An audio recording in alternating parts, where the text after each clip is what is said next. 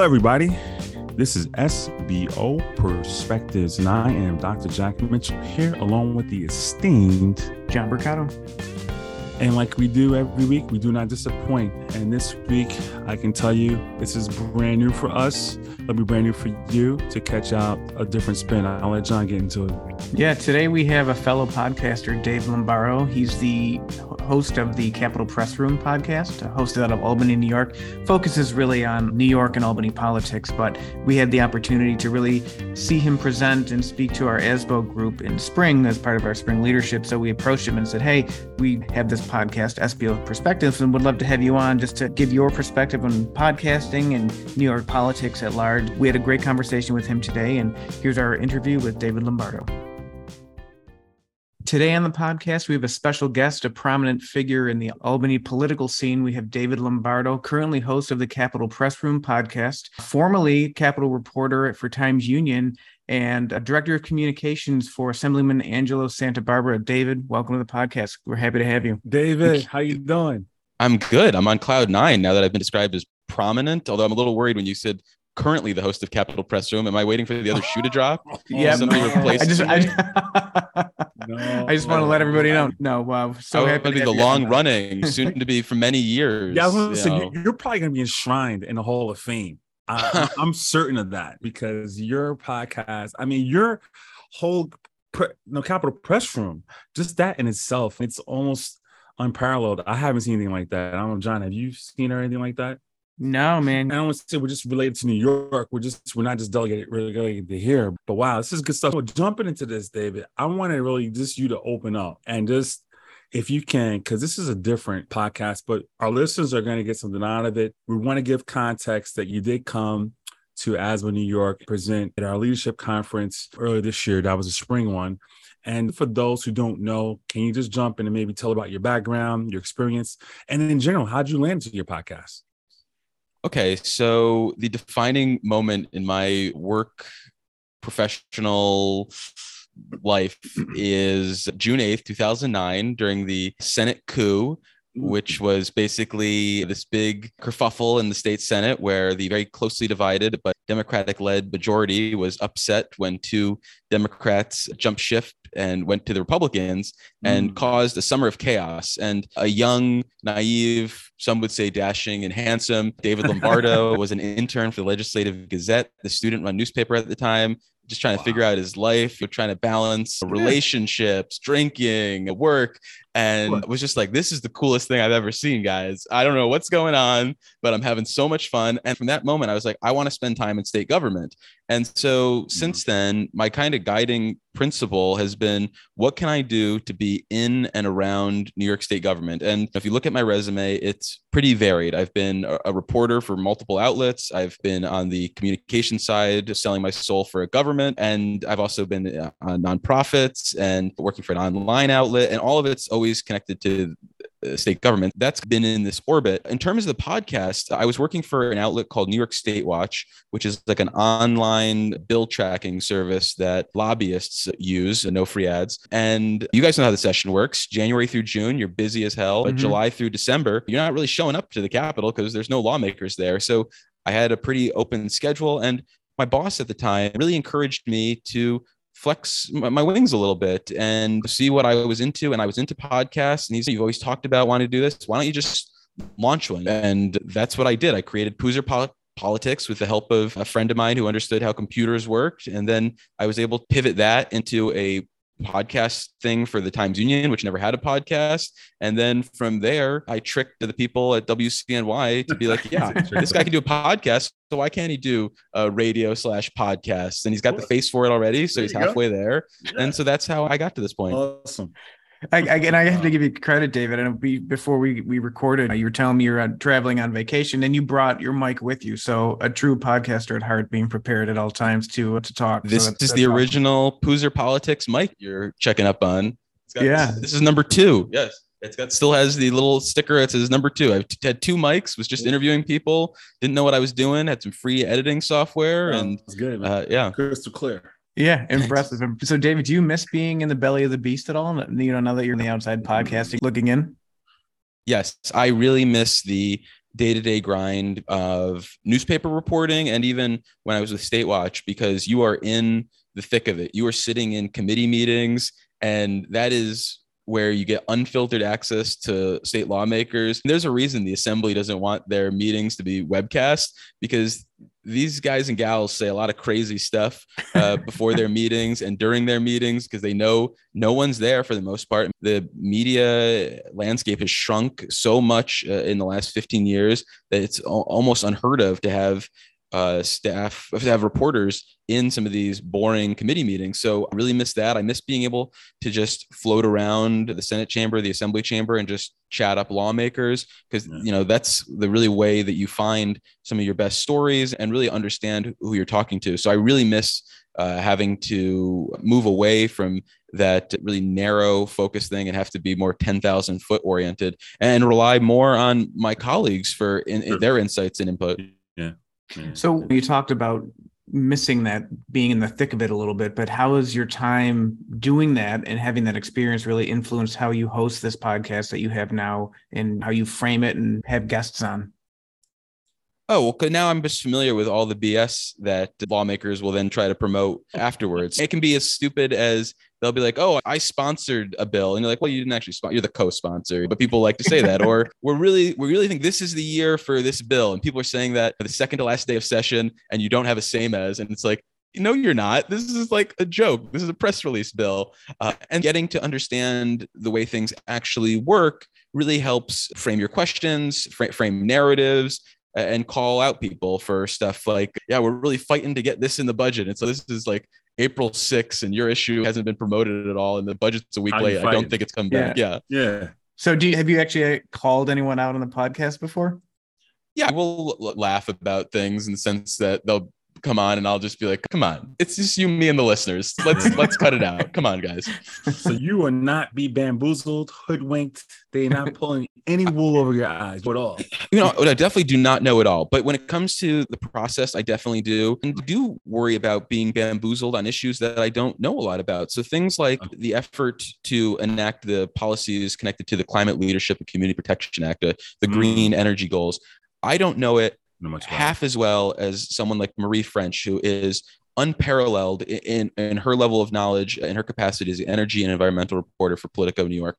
So I will literally come out of my press room, hope that she's there, and then bother her about questions that I want to ask people that I should be talking to because I don't want to be some host who just asks the question, smiles, has no idea what they just heard, and then moves on to the next question. I want to be able to decipher it and know it. And so for, I think part of that means then I actually will avoid uh, certain topics and then turn to the reporters and have them on. So if, if there's an issue where I have a reporter on instead of a, a stakeholder, it's because I feel like that reporter is a good sort of filter to talk about all the ins and outs and the different sides of it. So this question actually, I, had an original way I wanted to ask the question, and then having a conversation now on, on our podcast makes you wonder. I guess it seems like your focus is going to be on capital affairs currently at this time, mm-hmm. and so the question for me now is, how long do you think that'll be your primary focus? And I guess then what do you see as a future overall for pol- for New York politics?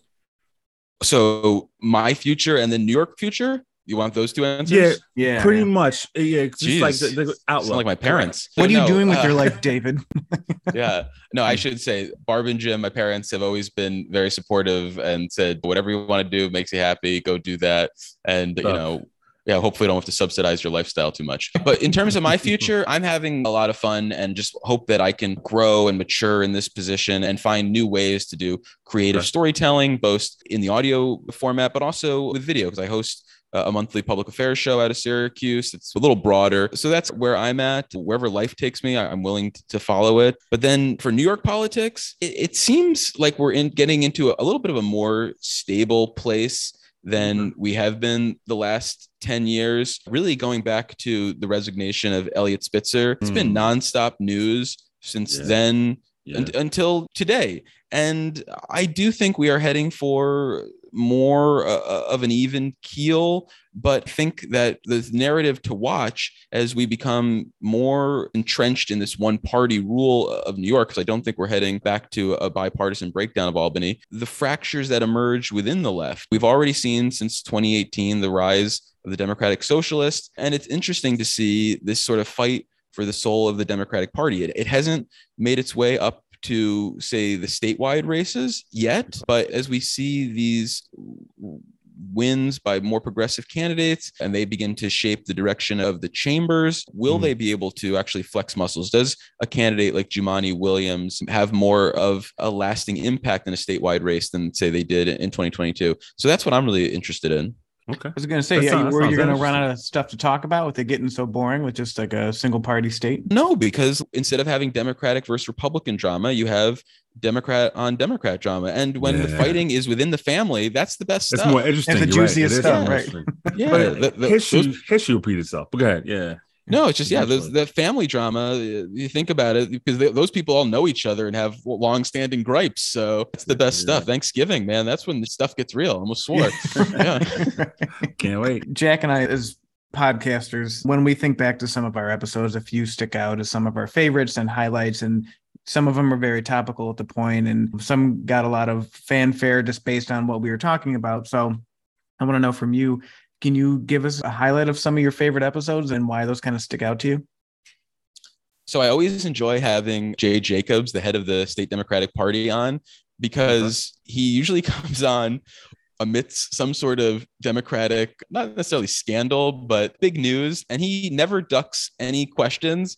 And he might come at me with some sort of talking lines. And then I'll be like, Jay, boobala, buddy. And he'll be like, okay, yeah, yeah. And he's just great like that. He steps in it a lot of the times when he comes on and will say things that he really shouldn't say. So I always enjoy that. Um, but lately, I've really gotten a kick out of the fact that we're able to get so many uh, members of the Hochul administration on the show. It's a uh, night and day comparison to the Cuomo administration, the, the Oh, number of no cabinet officials. Yeah. And they really loosened the reins. And that's something that, that I really appreciate and look Appreciate that, forward to yeah. and developing more. Because look back at some of these early interviews so far, and they're not necessarily the most hard hitting that I'm doing, but I'm I feel like I'm building relationships so that when there Mhm. a scandal at the Department of Labor in the future, they're not going to go radio silent, and hopefully they will come on our show and talk about it because we've developed a rapport, we've developed a, a relationship where they know that I'm going to be even-handed and responsible, measured questions that get to the truth.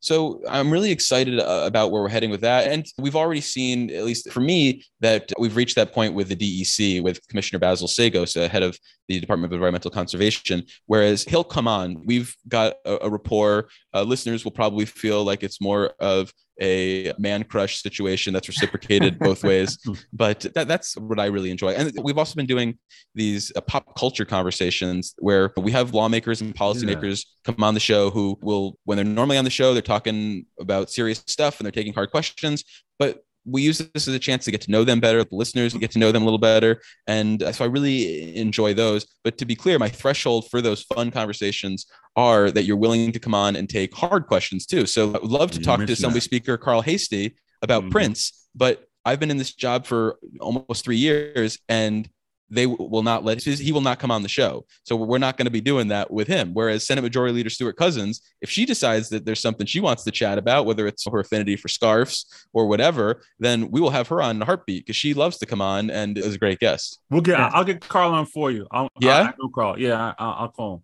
I, I would love to see uh, that. Have you had have you had Governor Yeah. Hochul on your show? not since she was lieutenant governor. You think you're going to get her now that she's we have a to peel back the curtain a little bit i have a fun little bit going with her communications team on the press side where i was uh, reached out probably in may or, or and i was like hey we want to come on? Oh yeah we'll fit her on. We'd love to get her on. We'll make it happen. Then like in june they were like you know it's maybe after the primary blah blah blah blah blah and so every once in a while i check in just hey how's that request going and then recently the email was i just wanted to celebrate the four month anniversary of when i first asked to have the, the governor on how are you celebrating I have to tell you that doesn't make me feel so bad then because we tried to reach out to get her on just on a whim and we're a tiny little podcast and we don't have any capital in the, Not the- like the you, political you region, but to, to know that you're struggling too, it makes me feel a little better, you know? Yeah. No, I think she might do your show before she does mine. No, we'll see. Listen, speaking of shows, how did you even get connected to ASBO? You're gonna, and I want to, I want to give a big shout out to your show, and I would recommend to colleagues to to listen to your show because you get a good spin on not just the personal, but like you said, the main uh, sometimes painstaking issues with the capital. But how did you get connected to ASBO for us to do a presentation early in the year? My relationship with the Association of School Business Officials dates back to whenever it was that I first got the great mouse pad that your organization creates that has the oh. entire legislative calendar on it. It is the most useful tool. We get the in December, we get the calendar, we print it out, we might put it uh-huh. somewhere, but then you guys come out in January just I don't know, like manna from heaven, uh, handing out uh, these little mouse pads, and it's oh, Association of School Business Officials. Who are these people? Well, that's interesting. Yeah, and bait and switch, eventually, you know? it, it, was great. And then, but no, from that point, you pivot to meeting Brian. Uh, let's see, Cechnicki. That was Brian. Yeah, yeah, excellent and the wealth of knowledge that Brian brings to that job from his oh, experience, definitely. yeah, on the mm-hmm. inside and now on the outside, and it's a great resource to tap because I want to talk to smart people who get what's going on. And he is definitely that. Uh, the only issue is sometimes I'll get him like when he's like in like the Rotterdam area and the phone line's no good during the pandemic. But we moved past that, and that that's how things fostered. And uh, yeah, that's a good story. Nice. Yeah, no, we really enjoyed your presentation and just really your candidness at the Spring Leadership Summit that we had in Albany. It will be the death of me, my candidness. Yeah. Uh, so our podcast, really, our main listenership, our school business officials, not just in New York, but we're branching out throughout the country. But we always like to, when we bring our guests on, to ask a piece of advice. Could you give school business officials with regard to lobbying and just really interacting with politicians in general? Based on some of the reporting I've found, apparently money is really good in order to gain access. So if they've got big wallets or some sort of campaign contributions that they can make, that would definitely gain the ears of some people. But in, I guess, a more realistic way, because not everyone has the millions of dollars. Yeah, yeah, exactly. I think that and this is really based on my time in the assembly that when you're talking with lawmakers you need to recognize that their time and attention span is finite and that you need to go in there and really sell a, message that is something that they will need to hear but also feel like they need to hear. So i think that's really important because people can come in and their problems are really important to them but it might not necessarily be important to that other person. So you need to explain why they need to care. I think mm. it's sharing dreams. People might care about their dreams, but nobody else cares about your dreams. You need to g- give a reason why they need to care, and you need to be able to do it quick. And you need to maybe be able to show some sort of easy solution uh, that can be solved at the end of this because nobody likes to be bogged down in a quagmire. No one's looking for yeah. some intractable solution, some intractable problem that they can't solve. Yep. So that would be my my recommendation. Go in Sound. with solutions too. And you know, before before we let you go, you did mention that you do enjoy listening to podcasts. So, what are you listening to these days? So I listen to a lot of things from the Ringer Network, which is from mm. the mind of Bill Simmons. Although I'm not a huge Bill Simmons fan, a side note. But I like the Big Picture podcast, uh, which is about movies. I like the Watch, which is about the entertainment landscape okay. and talking about TV. But then uh, NPR makes a lot of good stuff, whether it's the Indicator or Planet Money. And I actually, if you guys are as you approach this, I rip off people who are smarter than me. So if someone does a topic or approaches something in a way that I think we can repackage or approach from our show, that's what I do. As you guys listen, that would be my advice too. Just if you hear things that I think are smart, and try to mimic that. It's like with like the NPR's Indicator podcast, they might take a national economic issue and then I'll be like, oh, is this relevant to New York State? And are there state stakeholders that I could talk to? So that's one of the reasons Makes why sense. I listen to podcasts. Oh, I gotta plug the Tony Kornheiser show because that's people might know him from PTI, but he also has a radio show. And I'm, I'm wearing, I'll show you my wristband, turn my camera back on. Oh, nice. This show stinks and La Cheeserie for the TK Littles because I bet there might be some. And so he basically just talks about Washington sports, which fine. And then Washington, like life and traffic and the weather. And I cannot get enough of that. And Wow. if TK Littles, Matt Ryan over in the comptroller's, or John Craig in what is it, uh, Office of Children and Family Services, Morgan Hook, SKD Knickerbocker, there are littles all over the place. And we're Wow. weirdos and losers. So yeah, I wear this. You, if you ever see me on TV and you see my wrist, I will always have this stupid orange wristband on okay. for the last six years. That's awesome. There's a podcast for Good everybody. luck right? charm. Yeah. All right, Dave. This is awesome, man. We appreciate you coming on. This is it was such an experience talking to someone else who's a podcaster, who has such a knowledge of wealth, and you even hearing your voice, you speak to just uh, so many different issues that pertain to us, and that conversation was great, man. So we thank you. You're too Yeah. kind, Jack. Yeah, thank you so much, Dave, for coming on. Hopefully, we can maybe have you back on, and when the legislative session gets going again, we can debrief. Sounds good. It's been fun to talk to you in September. All right, talk to you All then. right. Bye, John.